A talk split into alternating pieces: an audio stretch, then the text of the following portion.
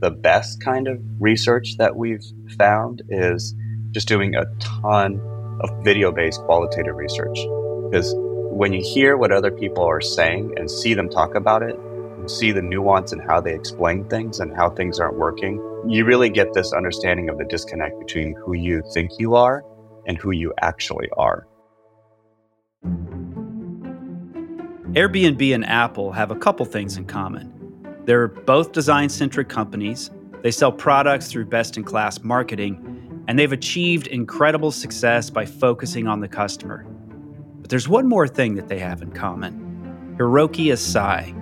He currently leads marketing at Airbnb and formerly led marketing at Apple during their most historic product launches. We spoke with Hiroki about his time at Apple and the key elements of their marketing playbook, as well as how he reinterpreted Apple's values and Airbnb's culture. We also spoke about the importance of dog fooding, or as John Maeda calls it, wine tasting your products. And we learned how Airbnb shifted away from traditional product managers and how that affected their marketing and design processes. This is Design Better, where we explore creativity at the intersection of design and technology. I'm Eli Woolery. And I'm Aaron Walter. You can get ad free episodes a week early and get access to our monthly AMAs with big names in design and tech by becoming a DB Plus subscriber. It's also the best way to support the show. Just visit designbetter.plus to learn more.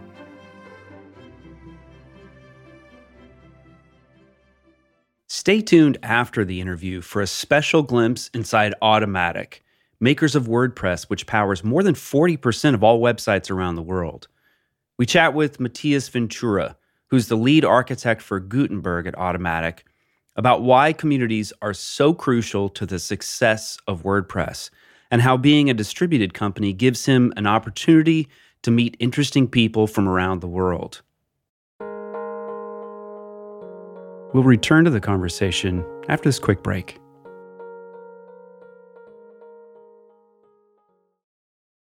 This episode is brought to you by Reese's Peanut Butter Cups. In breaking news, leading scientists worldwide are conducting experiments to determine if Reese's Peanut Butter Cups are the perfect combination of peanut butter and chocolate. However, it appears the study was inconclusive, as the scientists couldn't help but eat all the Reese's. Because when you want something sweet, you can't do better than Reese's. Find Reese's now at a store near you. Hey, it's Ryan Reynolds, and I'm here with Keith, co star of my upcoming film, If, only in theaters, May 17th. Do you want to tell people the big news? All right, I'll do it. Sign up now and you'll get unlimited for $15 a month in six months of Paramount Plus Essential Plan on us. Mintmobile.com slash switch. Upfront payment of $45 equivalent to $15 per month. Unlimited over 40 gigabytes per month. Face lower speeds. Videos at 480p. Active Mint customers by 531.24 get six months of Paramount Plus Essential Plan. Auto renews after six months. Offer ends May 31st, 2024. Separate Paramount Plus registration required. Terms and conditions apply if rated PG. And now, back to the show.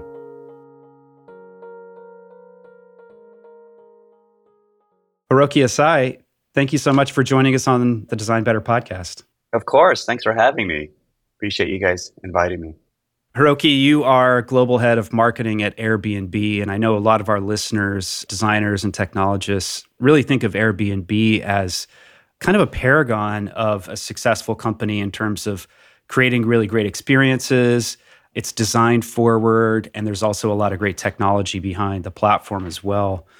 And Airbnb just had a significant launch this week. I wonder if you could maybe just give us a quick lowdown on what came out. Yeah, I'd love to. Thanks. We're really, really excited. We just launched a new feature called Guest Favorites and a brand new listings tab for host. I'll talk about guest favorites first. You know, Airbnb is kind of interesting because there's actually 7 million homes on Airbnb, which is great because the variety and the uniqueness is unbelievable. But it can also be a little daunting for people, especially when they're new to Airbnb. When you come, the variety could be a little bit overwhelming and it could be tough to really understand exactly what you're going to expect.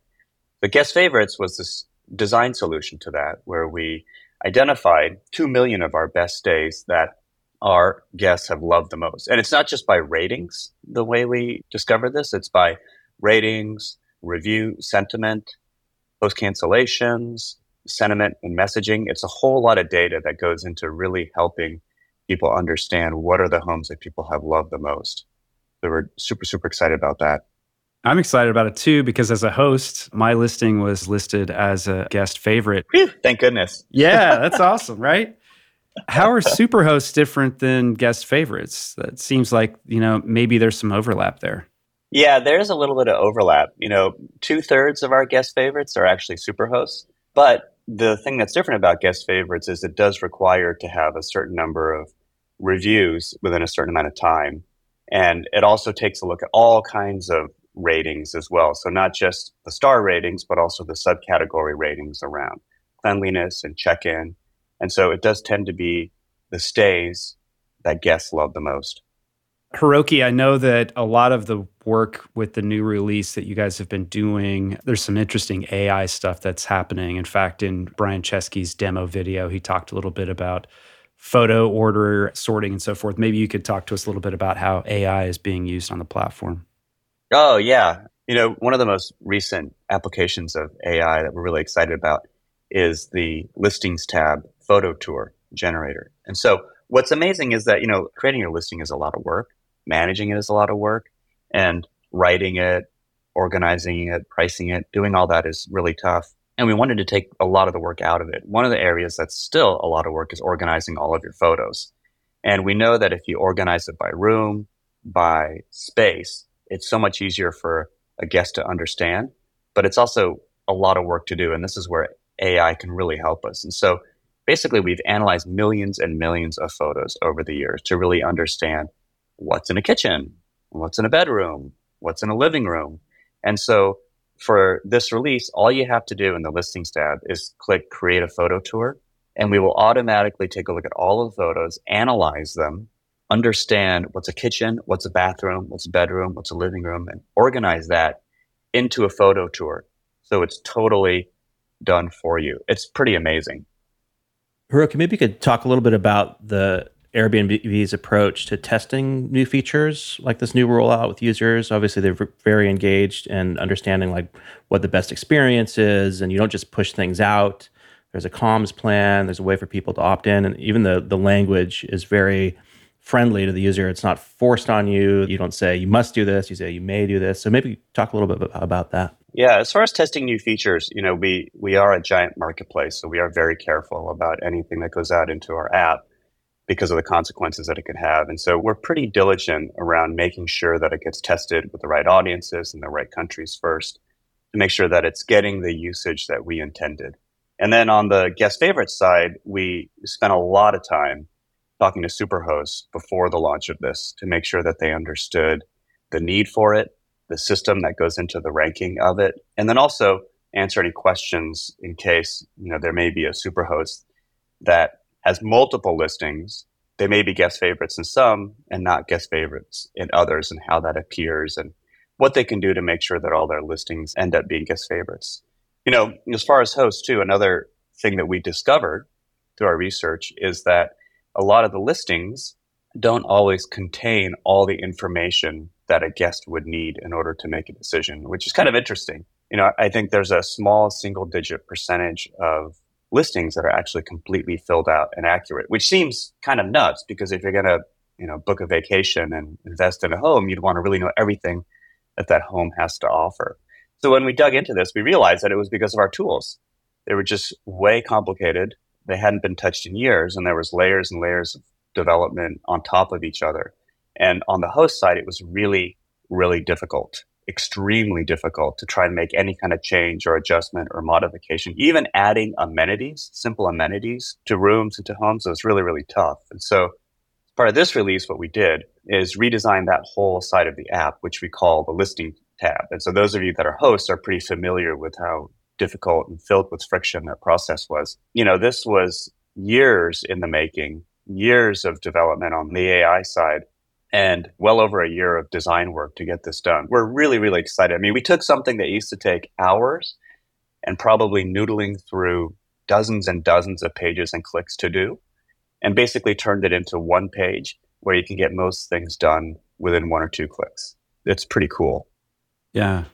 Can we just go a little deeper into the research process? Because one thing that is fascinating to me about the way that Airbnb operates is there seems to be a united view of these are the primary objectives for the year. So, multiple teams across different touch points in the user experience are united towards specific goals of like we've identified you know the listings tab the selection process whatever that might be to make that better and oftentimes that might require work across different teams to be able to deliver on that and then there's like the whole marketing piece and we'll, we'll dig into that as well. Tell us more about the research. How do you find those specific things and then communicate that throughout the company and say we're moving towards this beacon on the hill yeah.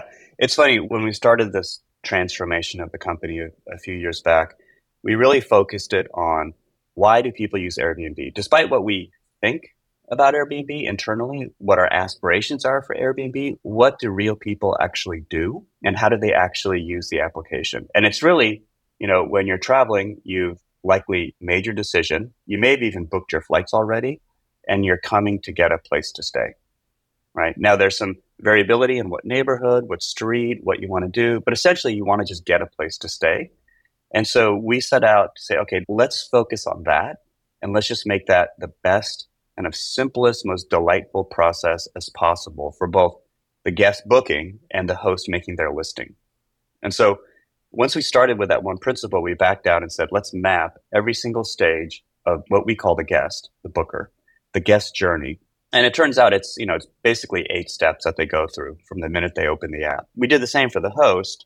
And of course, what happens is those eight steps are actually conjoined because you list, the guest searches, the guest checks into a home, you provide check-in instructions to the home. The guest checks out, you provide instructions for the checkout. You write a review, they write a review. And so these steps are conjoined. And when we looked at all of those steps, identified them, we mapped every single piece of the app, every single page against each of those steps.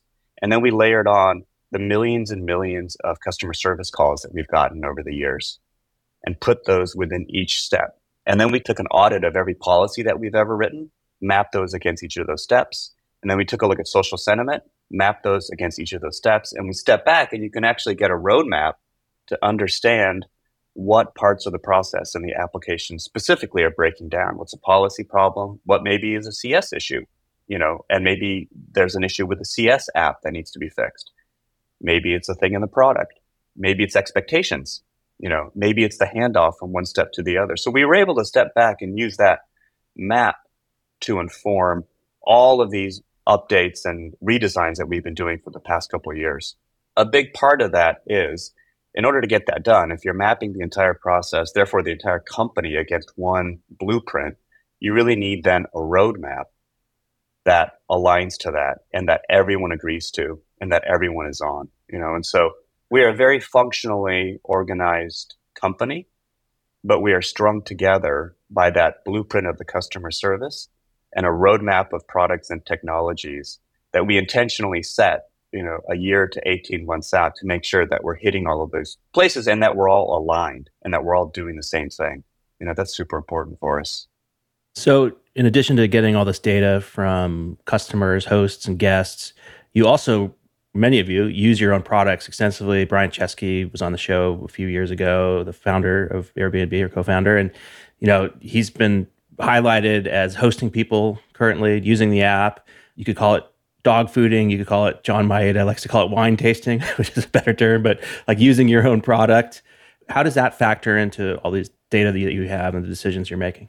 Yeah, it definitely informs it. I mean, we all are travelers. We all book. We all try homes. We all talk about homes, share the homes that we've loved, shared our experiences. But to be honest, the best kind of research that we've found is just doing a ton of qualitative research video based qualitative research.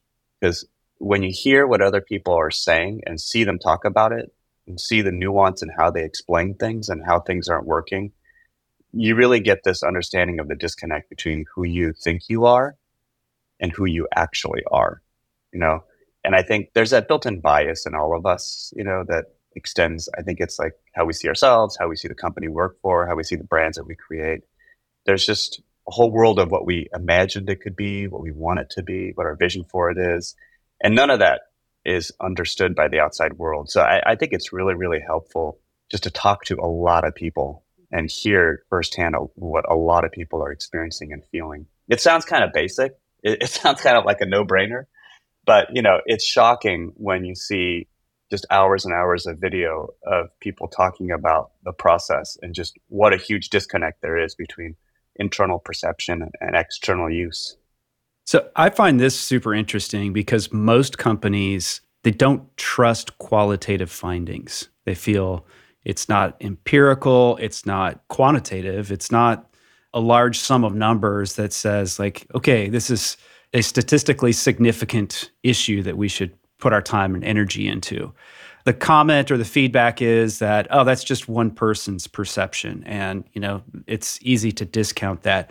What is it about Airbnb's culture where qualitative feedback is listened to, recommended, sought after, whereas so many, the vast majority of other companies out there, qualitative feedback plays such a small role in business strategy?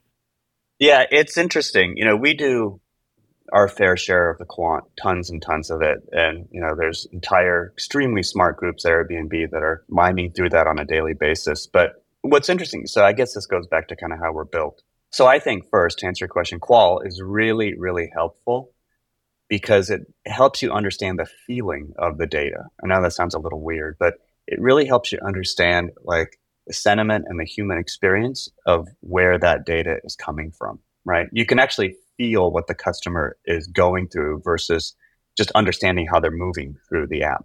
Now, the way we're built is it's very, very functional. We have a creative team that does the advertising. We have a marketing team. We've got a design group that does the design and then a product marketing group that focuses on the product engineering. Now, all those groups sit really, really closely together. We have this point of view that for each of those leads of each of those groups, you have a team that you're accountable for, that you drive, and then you have a primary team, which is actually your peers. And so that primary team of leads work extremely close together, and they're the audience for that data, you know.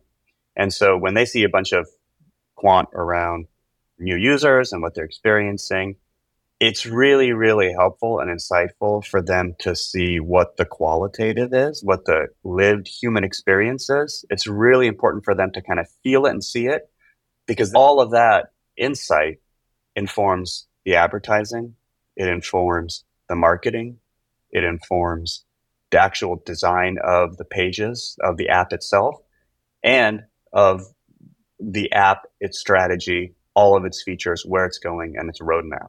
And so that primary team is very, very receptive and uses that qualitative in a much more nuanced way.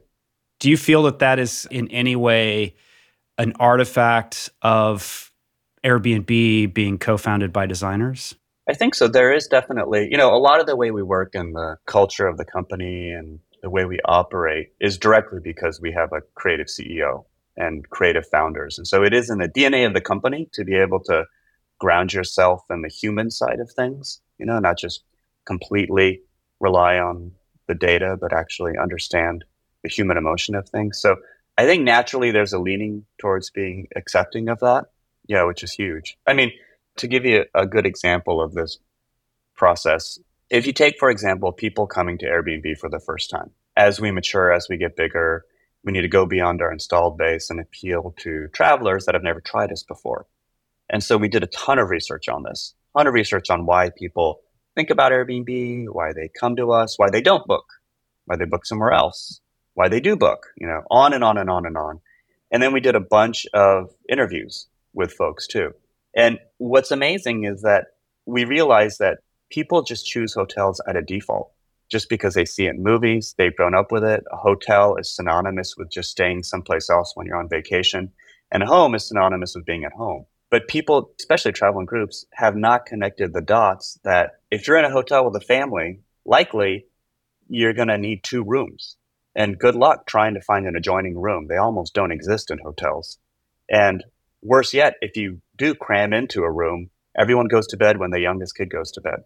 Or everyone's going to be eating dinner on the bed and fighting over when it's their time in the shower. The hotels are not built for families. And so most people who travel just You know, and I don't blame them. Life is busy. You make your travel decisions at the last minute sometimes. It's not super fun to book travel. And so you just go to your default, but people haven't really put two and two together that group travel is much better in an Airbnb than in a hotel. And so seeing people talk about it and seeing people like, oh, my gosh, you're right. I never really thought about. It. Oh, you're right. You know, why are we all in one room? Oh, for a group, why do we all split up at the end of the night? You know, really helps us realize from the marketing and advertising side the conversation that we need to have. Really helps us understand on the design of the application and where we're going to take the application, the mindset that we're working with when people come to us. So all of that is super, super helpful. Hiroki, I'm curious if there are any, Aaron mentioned artifacts. I'm going to use it in a different sense here. Any artifacts that you create that sort of capture some of these stories. And I'm thinking, you know, we've discussed on the show before about the storyboards that you created years ago actually brought in Disney animators or sketch artists to create very well produced storyboards that capture parts of the user journey. Are there any other kinds of artifacts that you use to share the stories of the qualitative research that you're gathering? Yeah, you know, it's interesting for the qualitative, it's just tons and tons of video. we create a lot of artifacts and boards around visually mapping things. It's a little bit of a tangent, but we love creating artifacts because it's so funny when people have conversations in meetings, they talk over keynote presentations. You kind of sense you get alignment, but unless you see a picture of it and everyone sees the edges of it, the middle of it, the top and the bottom of it, you realize that you actually are way out of alignment or people don't really understand what you're talking about. And so artifact creating for me is like a super invaluable way to get people out of their heads and be able to agree on something physical. On the emotional side, on helping people to kind of really empathize with our audiences, it's just straight up video, video after video after video maybe we could just dig into the kind of the tactics of that because when you've got tons of video, that's awesome. How do people access that? I know that when I was leading the UX team at MailChimp, we would go shoot like these mini documentaries and we do a lot of video with customers. And it became a challenge to like, how do we then get a lot of people to watch this?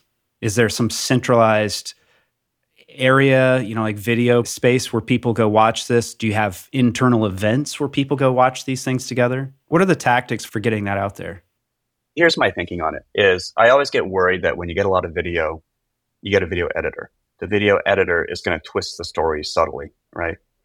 Then the, someone's going to take that video and put words on the top and bottom of it that will twist the bias a little bit. And then it'll be in a presentation that will twist the bias again a little bit more. And so for me, it's really important for people to experience the raw video with as little bias as possible.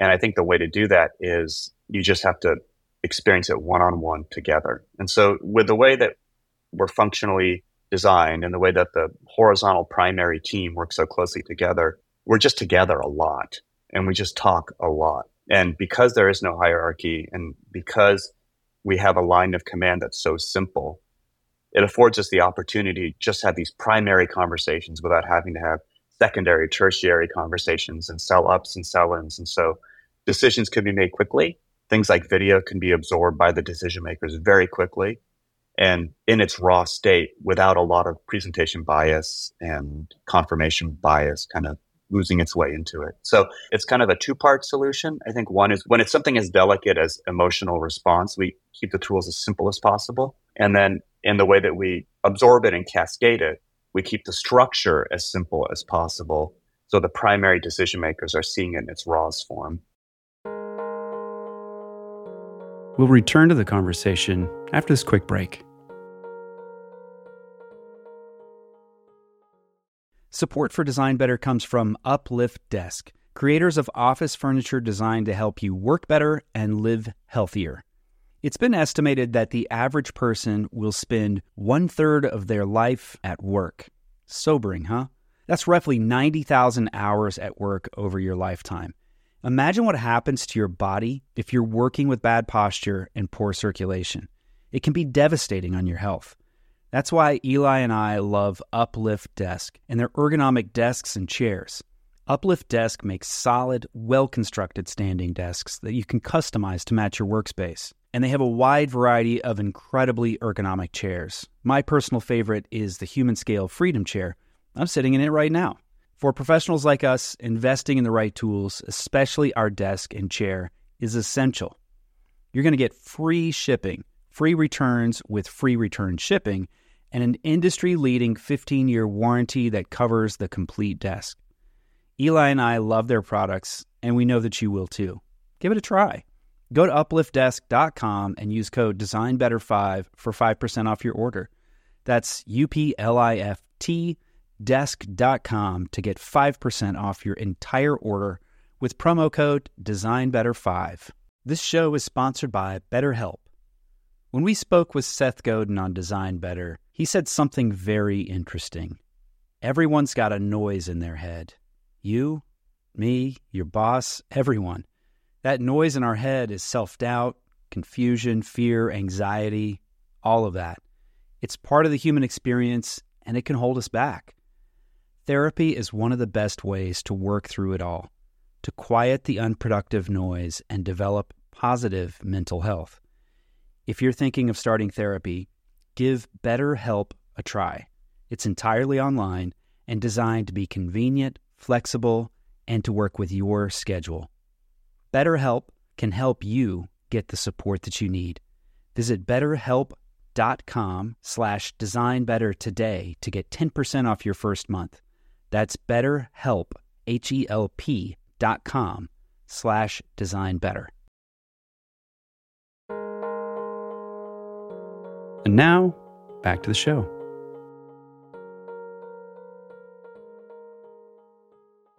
Hiroki, we want to focus the conversation mostly on your Airbnb work, but we'd be remiss if we didn't talk a little bit about your time at Apple, given that you were there at a very seminal moments with the launch of the iPad and iPhone and this kind of rebirth of the company. What we're mostly curious about is how you kind of bring over the values that you learned there and reinterpret them at Airbnb. What are some of those lessons that you've brought and kind of adapted to your work at Airbnb? Yeah, there's a couple things that we practice at Airbnb that I think comes from that culture. Well, their simplicity and adjacency is how we think about it, right? Now, simplicity is pretty simple. Adjacency is a little complicated, but I have this firm belief. Like my experience there was that, you know, it was such a tight team and it was so small at the time that everyone was always in meetings with other people. And it wasn't uncommon for a graphic designer to meet with an engineer or a product marketer, software engineer, hardware engineer, packaging engineer.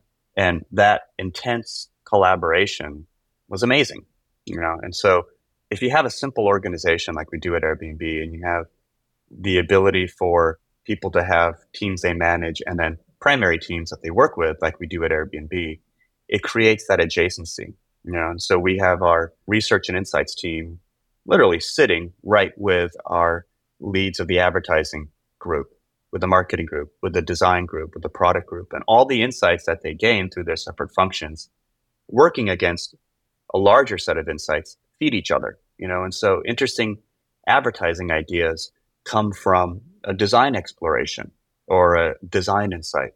Interesting feature ideas may come from something that you know the marketing and advertising teams have discovered in the behavior of people. And so that adjacency is super super critical and you have to have a really simple organization, a really simple roadmap, and a really simple set of goals in order to let that adjacency kind of magic happen. That is very unique to have that sort of backflow that marketing and advertising would flow back into product. Normally, it's just one way. The river only goes from product out to marketing, like we made this thing now go sell it for us. You know, that's usually how that works. Yeah, no, that I think that's crazy. That's just bananas to work that way. I mean, what I always thought was amazing is that the creatives that work in advertising think and create something so different than creatives that work in marketing communication, than creatives that work in clearly, you know, application design.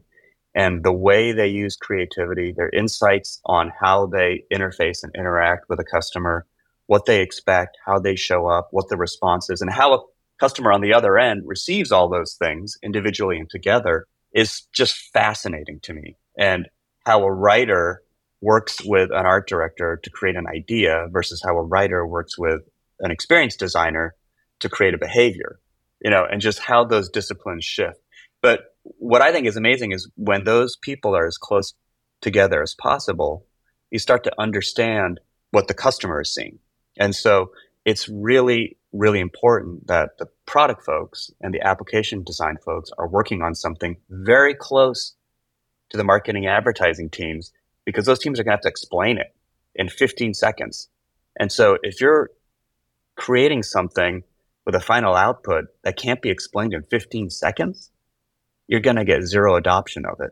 It's a really, really good discipline to have to be able to understand up and down the chain. And I think that, you know, that only happens when you have that simple structure and adjacency of talent.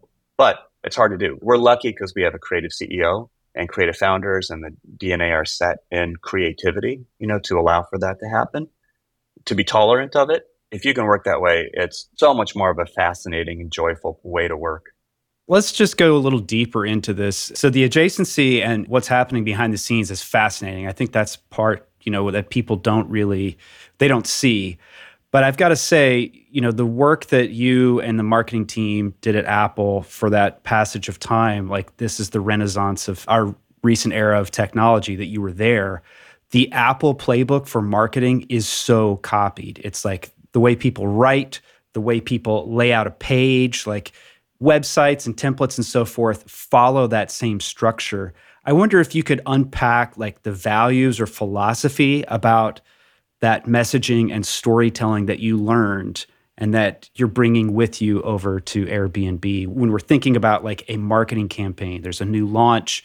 What are those elements that you're thinking about that are so essential to success? I was really lucky to be a observer and participant in that era and I think the thing that I walked away with was that there's, and we think about this at Airbnb all the time too, is that when you're working at a company like Airbnb that's so big and it's two sided, it's a little bit complicated, it's very easy to forget why someone's coming to you, what they're experiencing, and how they leave, and what you want them to do. And so you really need to be working off of one set of insights. That's kind of my biggest learning through the years is that there's one person at the tail end of this and if you don't organize your company to be able to work towards one perspective, you're not going to create things that work towards one perspective. A simpler example of this is that when the application design teams have a meeting with the marketing team, it's not the head of application design is going to meet with the head of advertising, you know, and they're going to have a series of program managers and to translate across the two. It's Teo is going to meet with Scott and Eric, and they're going to, you know, hammer out what's happening over lunch and figure it out. And if it involves engineering, they'll bring in David. And those teams work really, really closely together. Now, we're lucky. We're really, really lucky because we have people that we've worked with over the years and hired that are very familiar and senior enough to understand the nuance of all these differences and not feel threatened, but really understand where the adjacencies are and where the overlaps are and how to navigate the two and how it all works together. But the short answer to your question is I've just learned that the least amount of translation and structural translation you have between these customer facing teams, the better the work, the simpler the work. It's just so much more of a joyful process, you know? Sure. Yeah, yeah. To sit with people that you vibe really well with, have the same mindset, can ideate together with, and then are really good, you know, and you can plus each other's ideas. Hiroki, you began your career, or at least prior to Apple, you were working at an agency with Apple as a client and also Pixar. And then at Airbnb now, it sounds like you may have presided over or come in around the time that much of the agency work was all brought in house. Can you talk about that decision and what the pros and cons around that might have been? Yeah, that was really, really intentional. You know, when I started my career way back, this was probably like 140 years ago from now, when I started my career, everything was outsourced. You know, only like kind of odd or gross consumer packaged goods companies or big insurance companies would have in-house design departments and they were mostly production teams. And all the great people and the cool people and the great thinkers and designers worked at design firms and agencies. And that slowly kind of flipped over time, you know, and it's become in-house. And I'm just a firm believer that that whole structure of putting creatives in agencies is rough.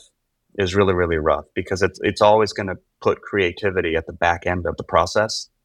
And you're going to have all of this overhead and infrastructure on both sides, client and agencies, in order to manage the relationship and kind of police it in some way to make sure that the agency thrives as a business and the business gets the value and the product that it needs. And the cost of all that, I think, is the work.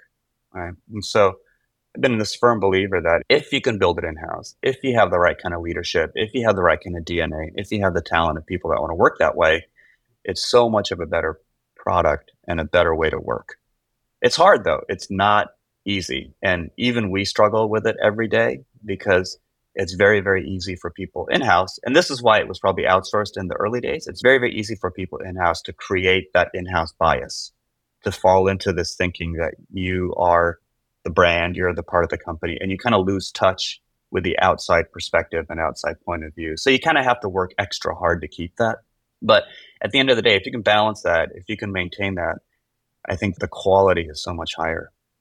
So you've talked a bit about simplicity, simplicity in the structure, simplicity in having a limited number of insights and everyone kind of marching towards that.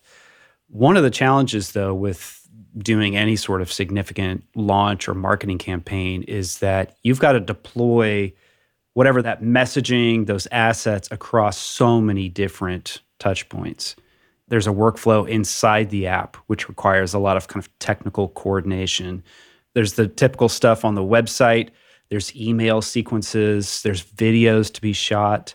Could you walk us through how your team maps out all of those different pieces and thinks about how it all fits together from a consumer's point of view? We are really excited about and very proud of our program management function at the company. Now, at most places, I think program management is looked at as pretty tactical, but we think about it really differently. The way we think about it is a good metaphor is a human body, right? We all have organs that are designed to do very independent, single purpose things. But in order for all those things to work together and to function, you have to have a nervous system and a circulation system that's unbelievable. And so if something is malfunctioning in one part of the body, other parts can compensate for it. Or if the body is undergoing something needs more oxygen, it knows to increase lung capacity or increase the heart rate. And so, you know, our program management group functions a lot like this is as we roll towards a big event or a big moment or a big application release, you're right. There's like tons of marketing, there's tons of host communications that have to go out, there's tons of application work that has to happen, there's tons of emails, there's tons of user group things that have to happen, community things that have to happen. And so our program management function is like that circulatory system. And they have a sense of the entire operating model. And so they know that if something is happening in this corner of the world, how that's going to affect a host, how that's going to affect Superhost, the knock on effects of the application, the knock on effects to marketing, what's in flight in advertising at the time, or what have we invested in other marketing things that we're building, how we have to adjust. And so, you know, as we're rolling, we do have this really dynamic, fluid program management system that's cascading information up, down, back, and forth. One other kind of interesting structural thing at the company, and Brian Chesky talked about this a little bit recently at the Config Figma conference, is this sort of change that was made to the product manager role. And one thing he would describe was essentially elevating designers to the level of product managers. I know this isn't actually right in your wheelhouse, but maybe could you talk a little bit about that as it relates to your teams as well? Sure, sure. As it relates to our teams, is rather than having you know product managers that are working on isolated stovepipe pieces of the application. Now, when that happens, you can imagine you can optimize like at a granular level. But the problem is one person has to experience every single one of those things.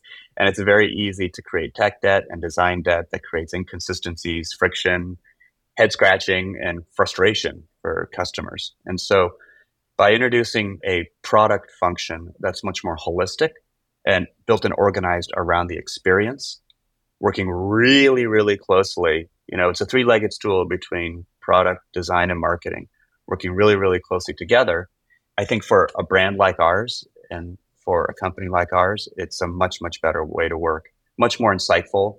And again, you know, when you have it structured that way, you can access the customer insights, the qual and the quant that I spoke of earlier, that the advertising teams are harvesting. The product teams can then harvest it because they're working and organized in a way around the experience as are the designers, as is the front end engineering teams. It's a different way to work, but I think it's much more, you know, customer friendly. Where this comes from is at most of the companies I've worked at in the past, what's different from other product companies that create a product is that the impact that you have on people and, the way people use it is abstracted by this product. You're making this thing. You're making this thing that people go use to then do something with. Airbnb is really different because we're putting people in other people's houses. There is no abstraction between you and the impact of your work on other people. And so you have to work with and embrace all of humanity because you're working with them directly. You have to embrace in all its glory and all of its warts too. And so, you know, you think about the experience differently, you think about policy differently, you think about trust differently, and it's just a totally different way to work. And I always thought, and I think everyone does, is that you really need to optimize for that human because at the end of the day, you're taking that person, they're trusting you, you're putting them in a home for a vacation that they've maybe saved all year for to go on with their family. Hiroki, one thing about your line of business is that there's a lot of high pressure moments that, you know, marketing and all of this work and program management that leads up to this big launch event. The head of steam just keeps building and building and building. And that can be expensive personally, you know, like trying to deal with these big launches you've got that here and then i can imagine you know at apple with the types of things you were launching when you were launching and the personalities and so forth that's a lot to kind of go through and adapt how have you personally survived those moments in your career high pressure moments? Yeah you know it's kind of it's kind of funny. All my colleagues joke that my biggest gift is i'm completely emotionally disengaged. I don't know if that's a good thing they say about me or a bad thing, but no, you know, I at the end of the day, like it is just work, you know, and it is just a job and it's something that we all love. And so I just have always tried to keep it fun and funny, you know, keep it joyful and have a good time with things. And it is like that kind of inside outside perception versus reality. And like if you're under a lot of stress and freaking out and you're really in it and your head's completely absorbed. You know, sometimes I imagine if there was a Martian standing next to me that just got plopped down on Earth, they'd be saying, "Oh, there's this human just staring at a computer for 12 hours." And so, like, what's real and what's not? You know, what are you actually doing? And so, at the end of the day, it's the real things, uh, the things that I focus on, which is, you know, my wife and my kids and our travels and our experiences. And I always try to keep all that stuff in perspective. And I think kind of taking it seriously, but also then having fun with the absurdity of it all and laughing at it has always helped. That and maybe some emotional detachment too. I love that. So it reminds me, I, I just got some advice from my brother in law who's he just happens to have been in the military for a long time. He was deployed in Iraq, and there was stressful times during his career. No need to mention, but he said one of his commanders said to him at a certain point, like treat the unusual moments like the usual moments as a way to deal with the stress. And that's it was kind of interesting just to hear that perspective. It, kind of, it sort of resonates with what you're saying there. It's like this is work. You know, let's have fun. Let's get out there. Yeah, it can be stressful, but maintaining your your composure and and anchoring on the things in your life that are truly important, like your family, get you through it. Yeah, I've always found it important and really, really critical to be able to draw boundaries around what's truly the important thing in your life. And then, you know, versus things that in the moment may seem the most important thing in the world actually kind of aren't at the end of the day. What's a construct, maybe, and what's not? I think it's kind of an abstract way to think about it, but I think it helps. And then I think when you think that way, things kind of do get kind of absurd and funny, you know? Yeah. What are you most proud of in your career or in your life? I think the thing that I'm most proud of in my life is definitely, you know, this life of, of adventure that my wife has built for us and that, you know, myself and my kids participate in and all enjoy together. I think that's probably one of the, the things I'm most proud of and would want, you know, all five of us to remember at the end of the day. And then career wise, I think I'm just happy that I was able to pursue the things that brought me joy. I've been super, super, super lucky to be able to just pursue the things that brought me joy. And it's taken different forms and different shapes. I always index towards doing things that I found kind of funny and fascinating and fun. And I've been super lucky that it's brought me to some interesting places. But, you know, I always am very intentional about drawing the boundary between maybe what's real and what's not. And I think, you know, my family and family life is very real. And, you know, work is great, work is fulfilling, it's amazing, but there's something else you want to remember at the end of the day.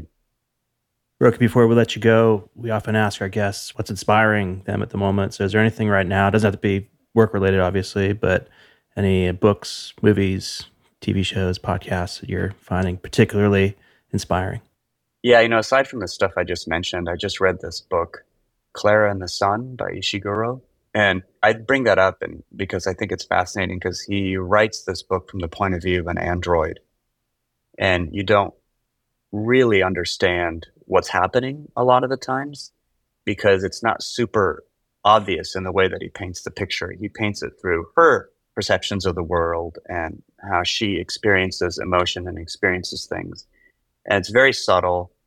It's not super deliberate. It's not super obvious. But I love this idea of playing with the inside and the outside and what goes on in your head, what you think is happening versus what's really happening in the outside and how people perceive you versus how you experience it. You know, there's a lot of parallels between design and brands and marketing and work in general, and maybe self too, around how other people experience you versus how you experience yourself. I always find that kind of fascinating. Sounds like a great read. Hiroki, thanks so much for joining us on the podcast. You're welcome. Thanks for having me. It was a lot of fun to talk.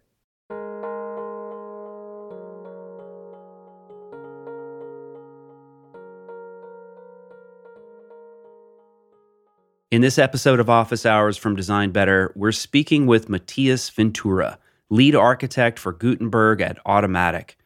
Automattic's a fully distributed company with the goal of democratizing publishing and commerce so that anyone with a story can tell it.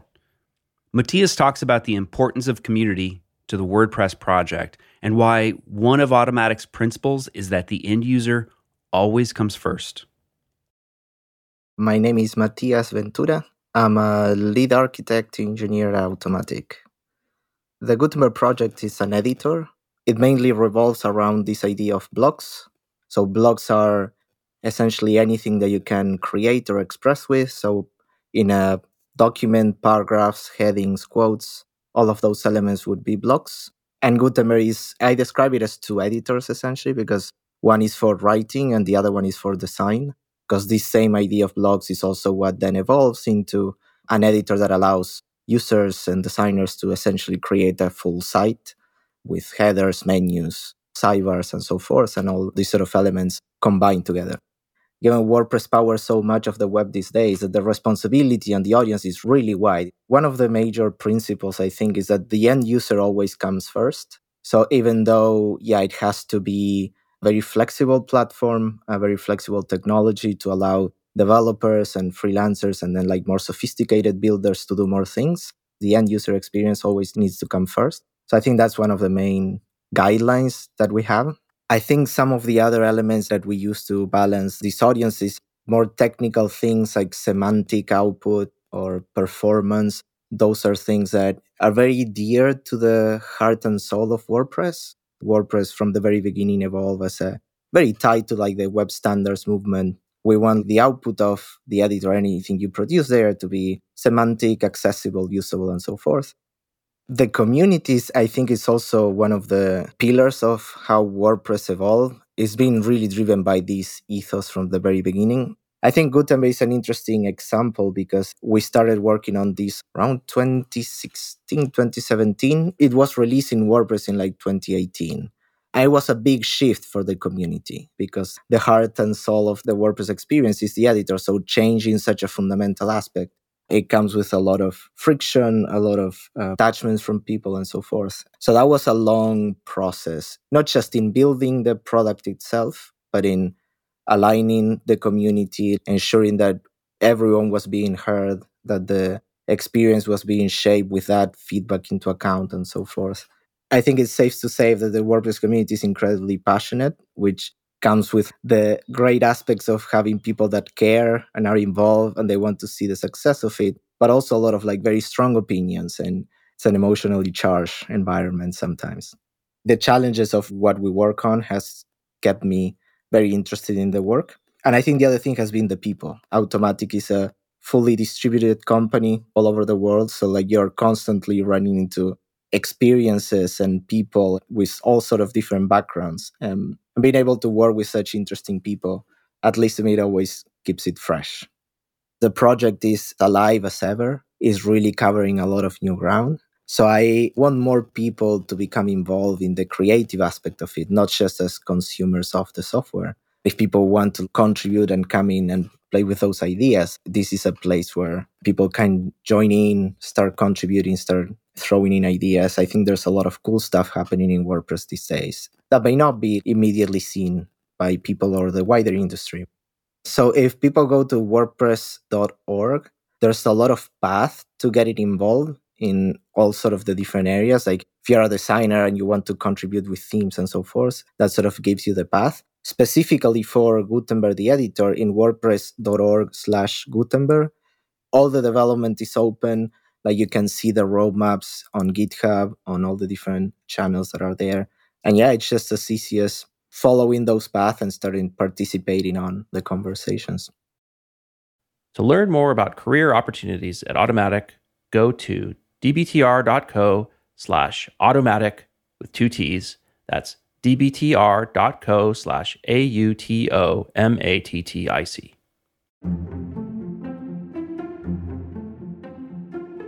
Eli and I love producing this podcast, but sometimes we find ourselves wondering what sort of feedback does our audience have? How could we improve the show? Maybe you could help us by taking just a couple minutes to complete a survey, answering a few questions about your thoughts about the show, sharing your feedback, and telling us a little bit about you. To take the survey, just go to dbtr.co slash survey. that's dbtr.co slash survey. Our thanks in advance for completing the survey. It'll really help us improve the show. This episode was produced by Eli Woolery and me, Aaron Walter, with engineering and production support from Brian Paik of Pacific Audio. If you found this episode useful, we hope that you'll leave us a review on Apple Podcasts, Spotify, or wherever you listen to finer shows or simply drop a link to the show in your team's Slack channel, designbetterpodcast.com.